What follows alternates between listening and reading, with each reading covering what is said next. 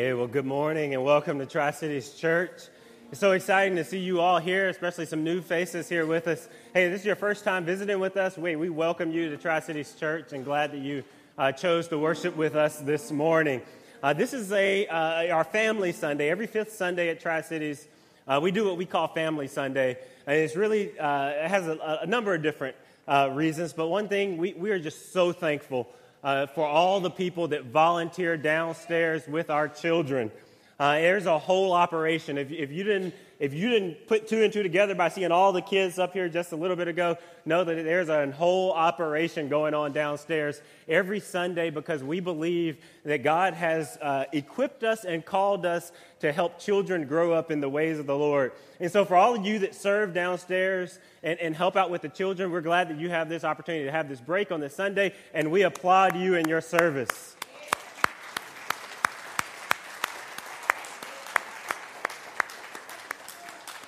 Also, kids, welcome upstairs to church. Hey, I want you to know that when your kids, when you're downstairs learning, your parents are upstairs learning as well. And so your whole family is able to grow up in the Lord.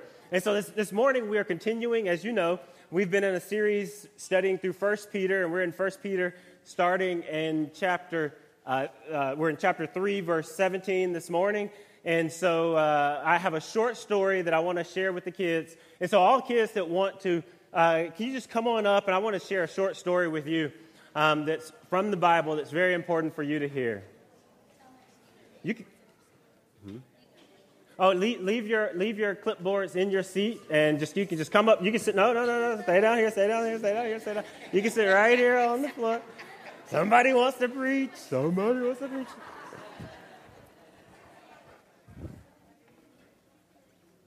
All right. Well, I, I have a, a, really important story that I want to share with you. And, and uh, here's, the, here's the thing that I, that I need I, I need for you all to do me a favor because this story is so important, and your parents need to know this story. And they don't always remember all their Bible stories, but don't tell them I said that. But what I need you to do is listen very closely to this story so that you can remind them of it when, when they get home, right? When you get home with them, you can remind them of this story because this story is going to help them. this story is going to help them understand the sermon better and it's going to help them grow in the Lord. So you're helping your whole family grow in the Lord. So this story is a story of a guy named Noah. Anybody ever heard of Noah before? Right? It's a popular Bible story. You may have heard it before, but it's always good to hear this story again. In fact, I read the Bible stories over and over and over again because every time I read them, God shows me something different in the same story. Now, this story of Noah, it took place a long time ago, way before any of us were ever born, way before any of us were thought of. I mean, thousands and thousands of years ago, there was this, this guy that lived named Noah. And the Bible says this they say he was a preacher of righteousness, meaning he did good things and he found favor in God's sight. But you know, his friends and his neighbors, they didn't always do good things. In fact, they were doing more bad than they were doing good and they started doing more and more bad and they were getting in trouble and they were hurting people and they weren't listening to their parents and they weren't obeying the law and they were just doing bad bad things. And god was really sad by this. God was hurt and sad and he just he just he had created us. God created us and he created us in his image. And we reflect god. The way we live our lives we're created to reflect god. And so these people were not reflecting god the way god intended to be reflected and so God said to Noah, He came to Noah and He said, It's going to rain. And it's going to rain like never before. Now, for us, when it rains, some of us play in the rain. Anybody ever played in the rain? Y'all like it? When, yeah, all right, yeah. I like to play in the rain too. We, we got to have a, a, play in the rain party one, one day. Uh, I like to play in the rain. But God told Noah, it's going to rain, and it's going to rain like you've never seen before. In fact, He said it's going to flood that means it's not going to stop raining and the water is just going to rise up. So he told Noah, hey, build this boat and I'm going to give you instructions. So he gave him instructions to build this boat. It was 450 feet long, it was 75 feet wide, it was 45 feet tall. This was a massive boat that Noah built. And God gave him all the instructions and equipped him to be able to build this boat. Now, in biblical times, I know none of you are afraid of water, but in biblical times, a lot of people were afraid of water, especially adults, because they just didn't know what was lurking in the water. They didn't have to understand. They didn't have submarines like we have today. Anybody ever been on a submarine? Uh, uh, uh, I've never been on a submarine either, right? Um, but they didn't have submarines like we have today, so they couldn't go underwater. They didn't have goggles and snorkeling masks. They couldn't dive underwater and see what was under there. And because they didn't know what was under the water, they were afraid of the deep. But you know who isn't afraid of the deep? God. Right? Somebody said it. God isn't afraid of the deep because God is totally in control in whatever situation we find ourselves in. Even when we're afraid, God is in control. And so Noah started building this boat just like God told him because he trusted God and believed that God was fully in control and that God would save him from the flood. Well, he finished that boat and he got two of every animal that was living on the whole face of the earth. So, two dogs, two donkeys, two cats, two mice, two snakes. He got a male and female of all the animals, right? Two giraffes, two elephants. Imagine how big that boat, the ark they called it, imagine how big that boat had to be. And they all got in there, and he shut the door, and it started to rain. And as the water got higher, the ark, that big boat, began to float. And Noah's faith was stronger because God took care of him. God provided for him in this difficult, scary time.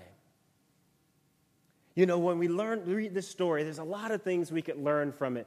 But I think the biggest thing we see is that when we obey God, God is with us in a special way. And in a special way, God protects us. He takes care of us. God has your back. Remember that. God has your Can we say that together? God has your back. Right? When you obey God, God does what? God has your back. All right, let's say it real loud. When you obey God, God has your back. All right, because God is with you and He protects you in a special way, just like He did Noah. He saved them from the flood. And you know what He did? He gave them a rainbow in the sky to remind them that He would never do that again and that for the rest of their lives that He would have their back. He would take care of them. So you got uh, coloring pictures and uh, uh, uh diagrams and stuff with you at your seat. And so as you go to your seat, remember that, that when you obey God, God will protect you and God has your back. All right.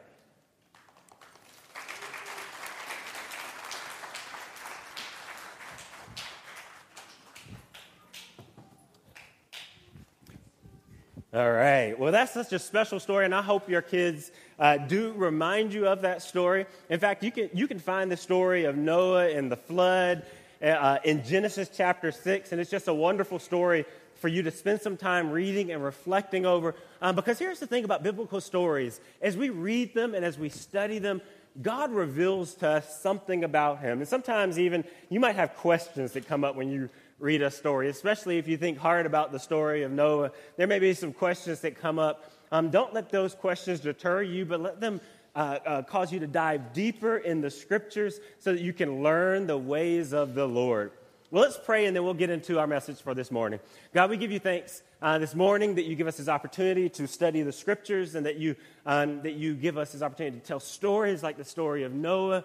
And God, we are so encouraged um, because you, you've called us to have faith like little children. And as we hear these little children say, God has your back, um, we see that faith rising up in them. And so, God, I just pray that in times when our faith seems to wane and be struggling, God, that you will strengthen our faith like you do for little children. They'll believe, that we'll believe in you, and that we will continue to pursue you all the days of our life. It's in your Son, Jesus Christ's name, that we pray. Amen. Hey, well, this morning, the reason why we wanted to look at that story was because this morning, what Peter does as we continue our series uh, through the book of Peter, what Peter does is he draws an analogy between baptism and the flood, right? He looks at these two stories almost in an odd way. When I was reading it, I kept going, why did, no- why did Peter even bring this story of Noah into what he was writing? Now, you remember he was writing a letter to the early church, and he was trying to teach them what it means to be the church, how they could live out their lives in a way that honors God. And so he draws this analogy between uh, Noah and, and the flood and baptism. And what he's showing us very clearly in Scripture um, is that um, He's showing us that, that God is, is with us and that God's saving power is at work in both of these stories, right? That God's saving power is at work in both of these stories. Sometimes I look at the Bible and I say, hey, why do we have all these Old Testament stories and why is all this recorded for us and why, do we own, why don't we just know the stories of Jesus? Isn't that enough to save us? Um, but what the scriptures show us is that God has been in the work of saving people for a long time. And this is part of the character of God is that God saves people who love him and trust him and put their faith in him. In fact, let's look at that scripture in 1 Peter. Uh, I'm going to begin in chapter 3, verse, uh, verse 17. Listen to what it, what it says. Um, uh, yeah, verse, verse 17. It says, For it is better if it, it, and uh, we stopped in we stopped at 16 last. Oh, I'll start in 17. We'll, we'll, just do that. We'll, we'll do as planned. I think that's what's on the slides. Yeah. All right, so let's, let's read this. Uh, for it is better if it is God's will to suffer for doing good than for doing evil. Y'all remember the church in the first century was suffering all kinds of uh, hardships and struggles, really for being believers. Next week, we're going to see that for sure, right? Just for wearing the name of Christ, that the church was suffering in a way like we will never experience. So it says it's better if, you, if, if it is God's will to suffer for doing good rather than evil. For Christ also suffered once for sin, the righteous, that's Jesus, the righteous for the unrighteous, that's us, to bring you to God. He was put to death in the body, but made alive in the spirit. Then it says this after being made alive, he went and made proclamation to the imprisoned spirits, to those who were disobedient long ago, when God waited patiently in the days of Noah, right? He brings this Noah story in. So he says Jesus died and he went and proclaimed his victory, right, to people long ago. So people long ago know now that Jesus is victorious over sin and death.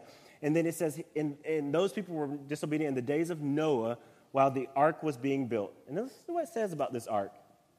In it, only a few people, eight in all, that's Noah and his family, his sons, he had three sons and their wives eight in all, were saved through water. And look, listen to what it says. And this water symbolizes baptism that now saves you also. Not the removal of dirt from the body, but the pledge of a clear conscience towards God. It saves you by the resurrection of Jesus Christ, who has gone into heaven and is, and is at God's right hand with angels, authorities, powers in submission to him. And so, what Peter wants us to see is that long ago um, with Noah, that God saved this righteous minority. It was um, uh, Noah and his family, that Noah and his family, the eight of them, God uh, uh, uh, saved them with this ark that he gave them instructions to build, that he was, saw that Noah was righteous, that he was pursuing the ways of God, that he loved the way of God, that he was placing his faith in the way of God, that he believed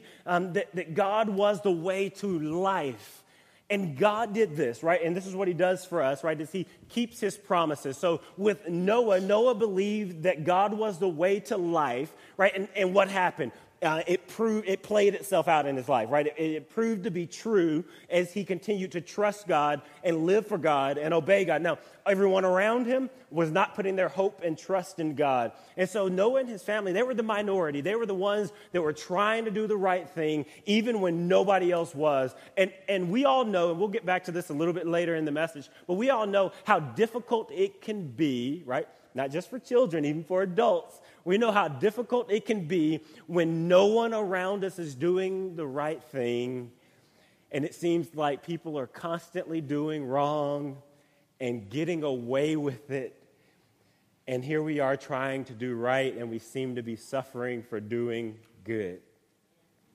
And listen to what that scripture said, even if you go back to where I uh, began in verse 17 for it is better if it's God's will to suffer for doing good rather than evil. It was hard for Noah to do the right thing when everyone was doing wrong, but he was trusting the way of the Lord, and the way of the Lord proved itself in his life as God saved him uh, with the ark. God saved him through the flood. And so, just like God was saving a righteous minority in the church, the early church, first century, when Peter's writing to them, he's showing them that God is saving this righteous minority then in their day as well. That God, that the church was. Um, um, the church, the, first century church, they, they really felt the burden of being the righteous minority in their day because everyone else was not listening to the way of the Lord.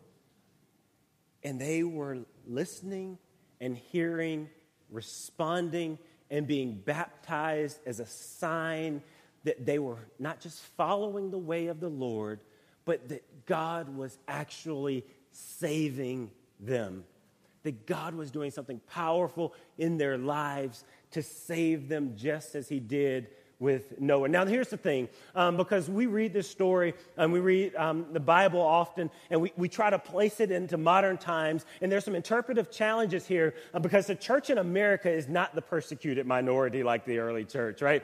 Uh, sometimes we, uh, we hear that said and we hear people say um, that it's hard being a Christian, and I'm not going to deny that. It is hard being a Christian, but we're not the persecuted minority like the early church. The early church was being uh, abused, they were being arrested they were being, some were even being killed because of their faith in Jesus Christ, because they were doing the right thing. And we don't experience that. And I, and I think we got to step back anytime we look at the Bible and we hear stories of people that suffered in that kind of way. We got to step back. And even today, when we hear stories of people in other countries that are suffering because of their faith, we got to step back and spend a moment thanking God that we are safe, right? That we can gather in places like this, right? That our kids can stand on stages and sing songs of praise to God without fear of persecution without fear of anyone shutting this down, without fear of us being abused or rejected because of our faith. In fact, what we see in statistics is that I think it's like 75, and they're kind of all over the place, but 75 might be on the lower end, especially with us living in the South. Uh, 75% of Americans identify themselves as believers, right? So we can't say that we're the persecuted minority. But here's the deal, right? Um, there's this, there's this seriousness of faith that we see in believers in the first century. We see followers of Jesus Christ who were actually followers of Jesus Christ. That listen to what Jesus said when he says, Whoever wants to be my disciple, right, they must carry their own cross. They must die to themselves daily, right? They, they heard that, and there was this sense of seriousness to their faith um, which is getting lost in our nation where Christians are in the majority. In other words, we can wear the name of Christ and easily flow with, our, with the trend of our society, wearing the name of Christ only, right?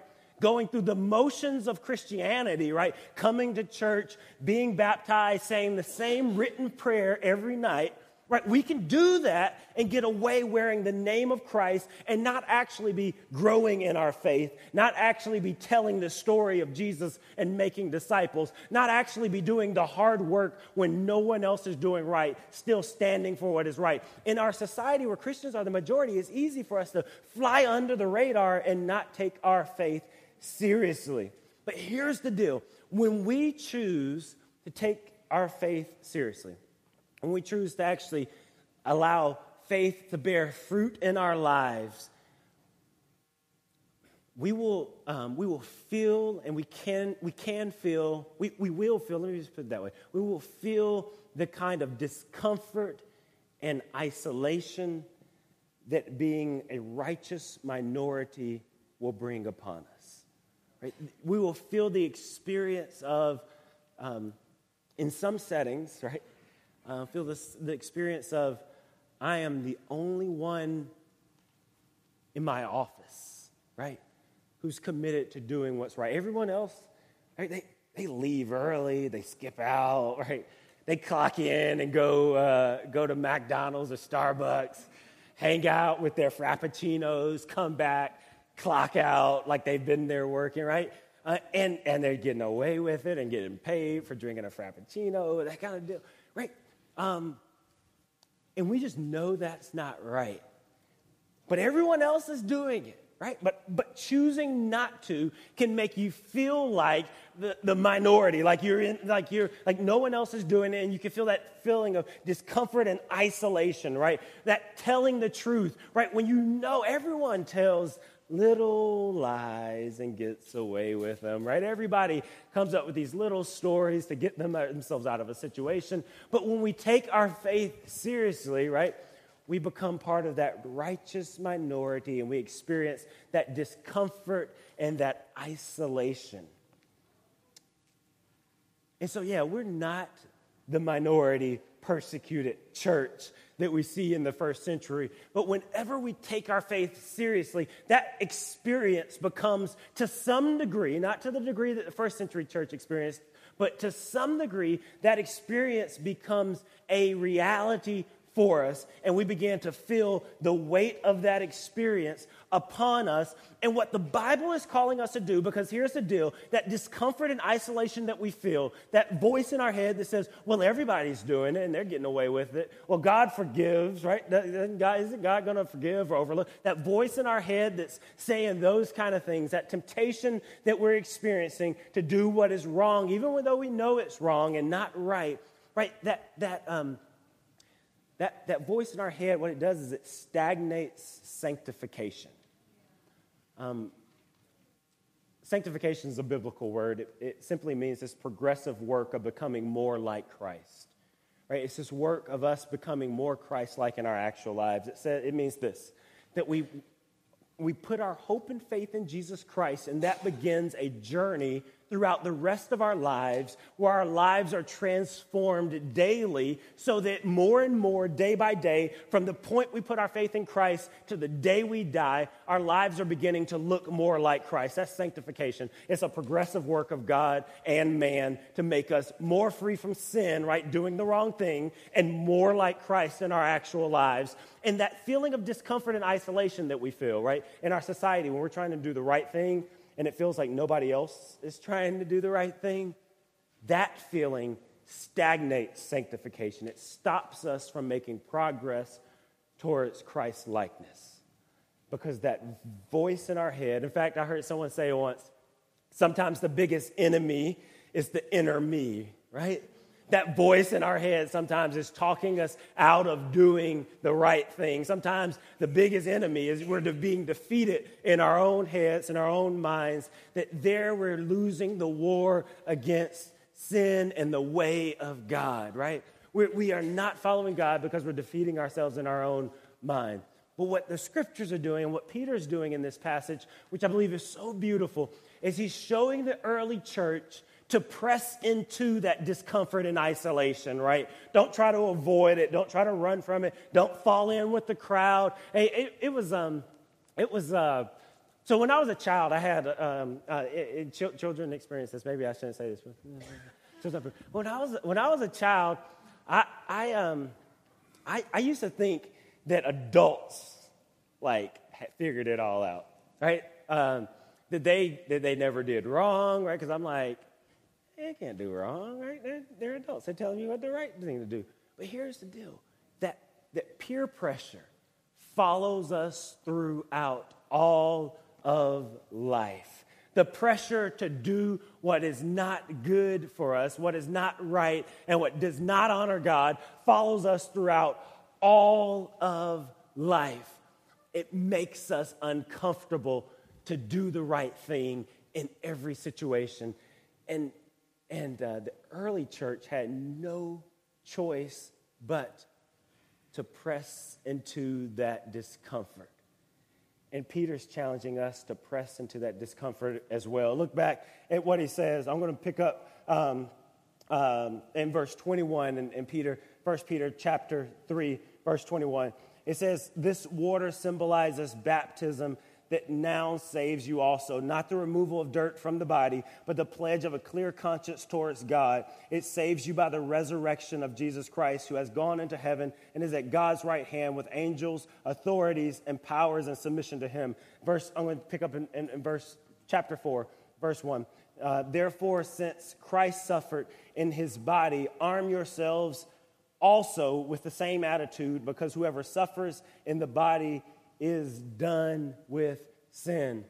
And so there's this attitude that Peter's trying to show us. Like he almost backtracks. He's like, it's like, okay, this water in the flood of Noah, right? That they were saved through the flood. This water uh, is symbolized here by baptism, right? Um, and that not he says baptism that now saves you, but then he almost backtracks. If you notice what he's doing, he wants us to, to not think that baptism itself is saving us, right? That baptism doesn't doesn't save. He says not the removal of dirt from the body is not the ritual, if you will, that saves us, um, but the pledge of a clear conscience towards God. And so what he's showing us is there's a particular attitude that accompanies baptism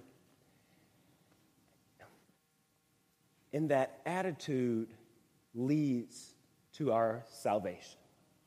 That baptism itself does not save. So if you're new to the church or have never been baptized, uh, what, what, when we come to belief in Jesus Christ, there's scriptures that say, believe and be baptized, right? That you come to belief that Jesus actually lived as a human being, that he walked on this earth, right? That he did not sin, that he lived a perfect life, that he died on the cross, that he was buried, that he rose three days uh, uh, from the grave, uh, that he appeared to people who were alive at that time, and that he's interceding on our behalf in heaven, right? That he's talking to God on our behalf in heaven, working out things in our lives that we could never even know that he's working out. When we come to belief in that story, right? When we come to b- belief that God did that through Jesus Christ, the Bible says, be baptized.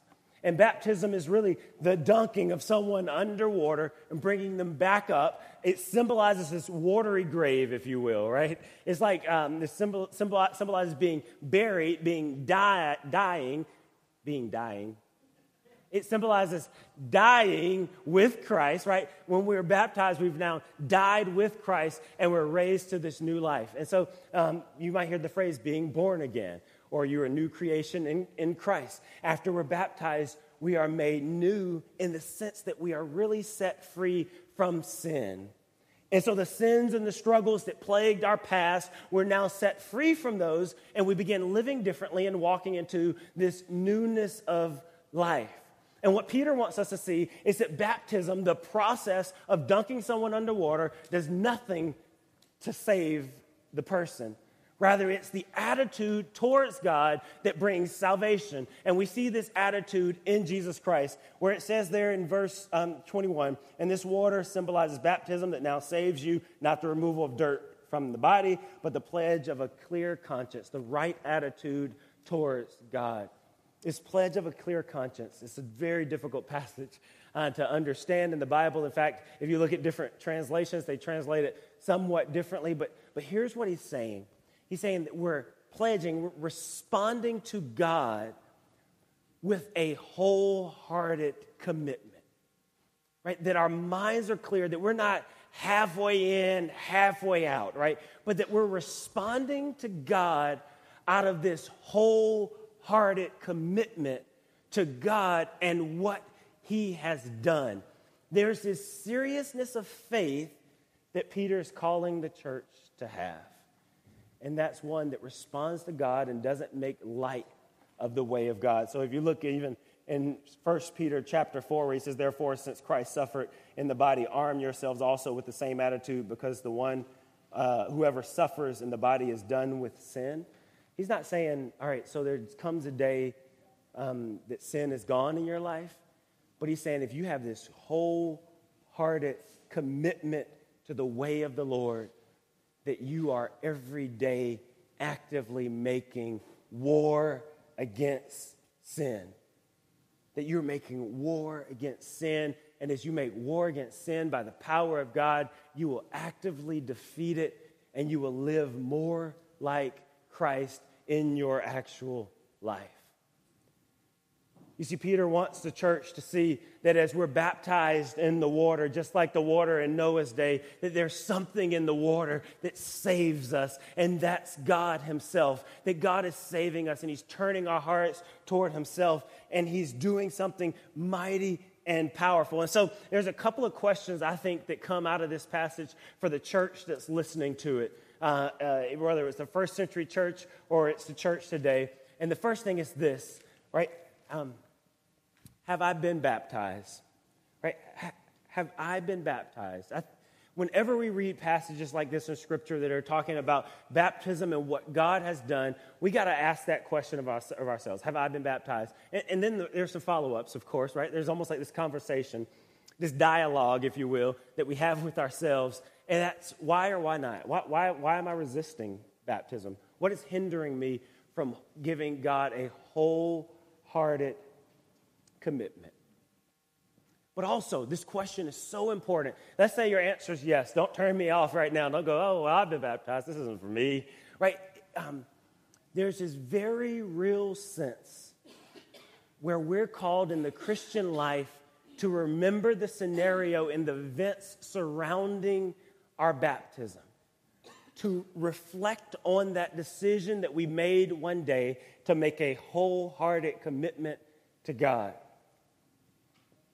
and to begin and begin to ask ourselves the question I, I don't know whether it needs to happen weekly, daily, monthly, right? Ask yourself this question Is my commitment the same as it once was, right?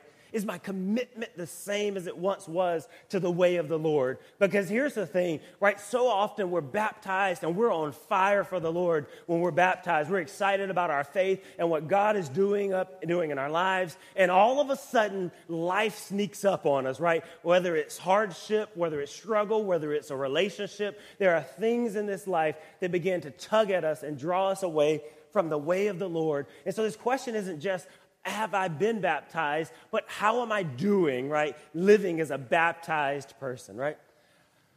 And so, um, Peter is challenging the church to reflect on that. Like, if you've been baptized, right? Chapter 4. Therefore, flowing right out of that baptism, therefore, since Christ suffered in his body, arm yourselves also with the same attitude, since whoever suffers in the body is done with sin. So reaffirm this I am willing to feel discomfort and isolation, to suffer because of my faith, so that I can actively defeat sin in my life. That's the calling of the Christian life. This is sanctification. We have to be making progress in our life. We have to be taking sin and doing wrong seriously. The Bible says we are lights. And here's the deal people are going to see us whether we want them to or not.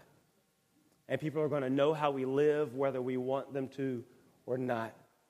And God has placed this weight, this responsibility upon the church to be working towards doing what is right so that we can have a godly influence, a godly impact in this world and make a massive difference, right? All of us, not just um, those who, uh, who are not just certain people or special people or people that stand on a stage, but all of us have been called to make a massive impact in the world by the way we live our lives. And what seem to be minuscule decisions, small decisions, sometimes always will eventually hinder us from making a massive impact in this world by the way that we live our lives.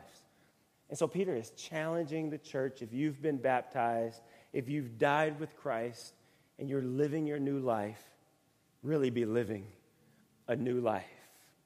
And it challenges us to ask Am I living a new life? Do I today need to recommit to the way of the Lord? Second thing I think that the church wrestling with this passage or studying this passage has to ask is that, that is, am I actively living into my baptism every single day?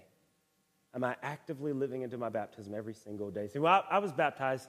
Um, I, don't, I, don't, remember exactly how old I was. I was. I was probably eight or nine. I was young. My church had a um, kind of like a little class that we went through, and somebody explained baptism to me, and and uh, had been in Sunday school and those kinds of things. And I um, I made a decision um, to follow Jesus Christ, and I was I was baptized into Jesus and into his way. And the church gave me a Bible. I still have that Bible, old King James version of the Bible that uh, I had it out the other day. It has pictures all in it that I drew when I was a kid. Um, probably some girls' names that I had crushes on when I was in Sunday school class or something like that. Um, and I still have that Bible, I really do. And, uh, and I was baptized into the Lord. And at that point, it seemed like an easy thing to do. I had seen friends do it, I had seen adults do it. It, it was fairly common at my church. It, I liked water, you know. you know. Anytime to do something that felt like swimming or in the heated baptistry, like being in the jacuzzi, I was all for that. Um, it felt like an easy thing to do. But here's the deal there is no way of knowing, and it doesn't matter at what age you're baptized, whether you're baptized at 8 or 88, right? It doesn't matter when you're baptized. There's no way, there's no way of knowing the challenges, the temptation that is on the horizon. There is absolutely no way of doing that. But when we choose to follow Jesus Christ, what we're doing is we're saying, with the knowledge that I have right now, with my best knowledge, given the challenges that I've faced right now, I am making a commitment to follow Jesus through what I'm facing right now and through what's on the horizon.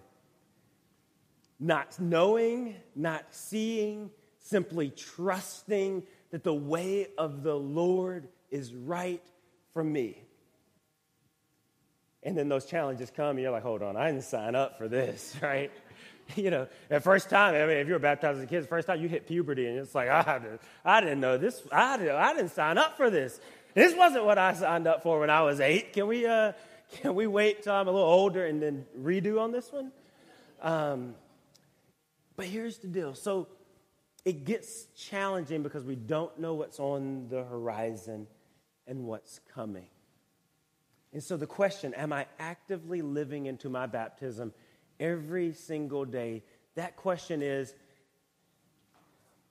as challenges come at me, as temptation seems to weigh upon me, as life situation gets chaotic, am I still through that making the decision every day to honor my baptism with that wholehearted commitment that I made to Jesus Christ? And that's a much harder question because when we're baptized, often we're feeling good, we're feeling right, we're on fire for the Lord, excited. But when that excitement begins to wane and life gets tough, the Bible's saying, hey, through those times, that same faith must follow you through because the attitude that accompanies baptism is one of a wholehearted commitment to the way of the Lord that we made with a clear conscience, saying, God, I am all in. And so, my question for you today, just like Noah, and I imagine with the story of Noah, that when Noah began building the ark, when he began to obey God and follow God, and he found this big field that he would have had to build that ark in. And his neighbors and friends came to him and began to laugh at him and say, What are you doing, Noah? I mean, like, what, what is all this about? Like, why are you working so hard? You're supposed to be enjoying your retirement, Noah, right? You're supposed to be sitting back watching um, whatever, sports, Noah, right? You're not supposed to be building this ark. You're not supposed to be using your energy for that, Noah. But Noah was all in. He trusted the Lord. He did what seemed foolish. And baptism is challenging us to ask ourselves that same question Am I all in today? Right? Am I willing to look foolish for what is right? Am I willing to press into discomfort to do the right thing? And only you can answer that, that question. And so this morning, the, I guess my, my challenge for you is this, right? Remember your baptism, right? If you've been baptized, remember it and ask yourself that question Am I still all in? But two, if you haven't been baptized, Right? If, if you've never given your life to Jesus Christ and you've never made a decision to walk with Him through life, right? Um, after service, I'll be back here by the next steps table. We'll have a couple other people back here by the next steps table. Make today the day that you begin that conversation to make Jesus Lord of your life so that you can be baptized in him, into Him, so that you can begin that newness of life, so that you can experience His salvation like Noah and his family.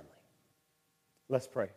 God, we give you thanks this morning that you give us this opportunity to uh, gather in this place and to study the, both Noah, a story from the Old Testament, and how you called him into the ark of his salvation. And God, we thank you for Jesus, the one who is the ark of our salvation.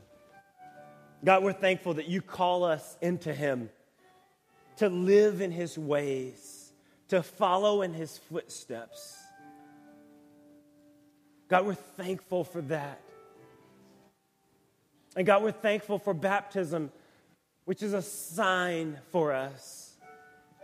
It's a sign for us that points back to Noah and reminds us that today you're still in the saving business. And so, God, we're thankful that we get to live in Jesus, the ark of our salvation, fully confident that we are in this life, in this world, being saved by the power of Jesus Christ that conquered death, the grave, and sin, that we are now free. And Lord, please help us to live into that freedom. It's in your Son, Jesus Christ's name, we pray. Amen. Well, let's continue worshiping.